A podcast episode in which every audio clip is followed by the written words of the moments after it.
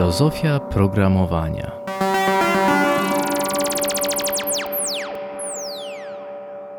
To jest specjalny odcinek e, filozofii programowania. Z okazji Code Europe udało mi się porozmawiać z człowiekiem legendą, autorem C++, e, który jest ciągle jednym z najczęściej wykorzystywanych języków programowania od blisko czterech dekad.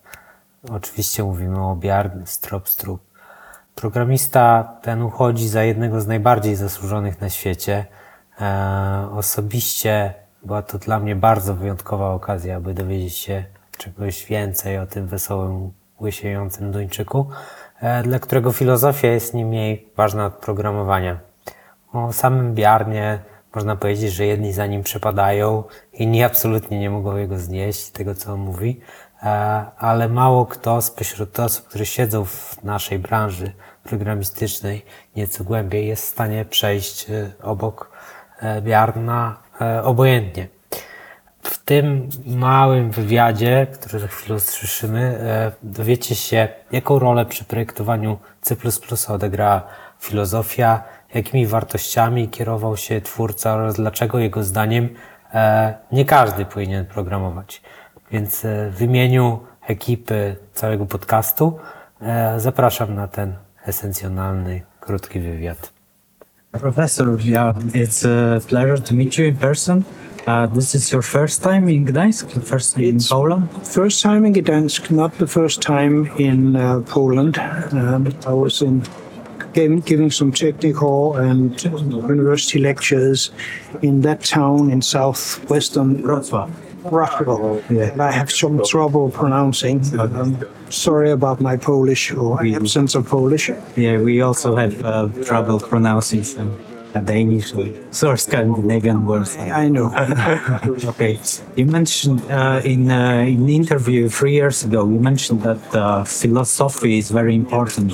You cannot uh, design a good language system without the philosophy. Can you elaborate on this quote? Yeah, I mean, a language it does, does reflect the philosophy. Um, in, in my case, I, I read some philosophy, I read some sociology, I read some history, and that has some effects on what I think is important and what I think is uh, to be emphasized. You, you heard my talk, those pictures with people on it, and the emphasis on programming being done for people, by people. You have to remember this. This is not just a, a piece of sort of math uh, done by a, a, few geniuses. It's a group of effort uh, in many cases, and you have to remember things about reliability and uh, maintainability has social uh, implications, and uh, I think about those. And so, for instance, I have a great distrust of grand systems and perfect systems I'm much more into gradual improvement and into um, sometimes piecemeal improvement with a focus on the users, focus on the teams that build it, which is different from some people's background. And I think that's a philosophical uh, thing. I think that's a thing that comes from experience with non-math, non-technical um, issues. That's where it comes from. Okay. Uh, in the in the history, I find that uh, C++ evolution was kind of philosophy that focused on, uh, on the users, on programmers, rather than so the user write a, a, code that is easy to read, easy to maintain, but not, but it's he's not focusing on optimization during the uh, writing a code because this is the, the task of compiler. Yes, that's right. Um, I'm focusing on expressing ideas and having them developed into close to optimal code. This is not trying to optimize the number of people who can do it.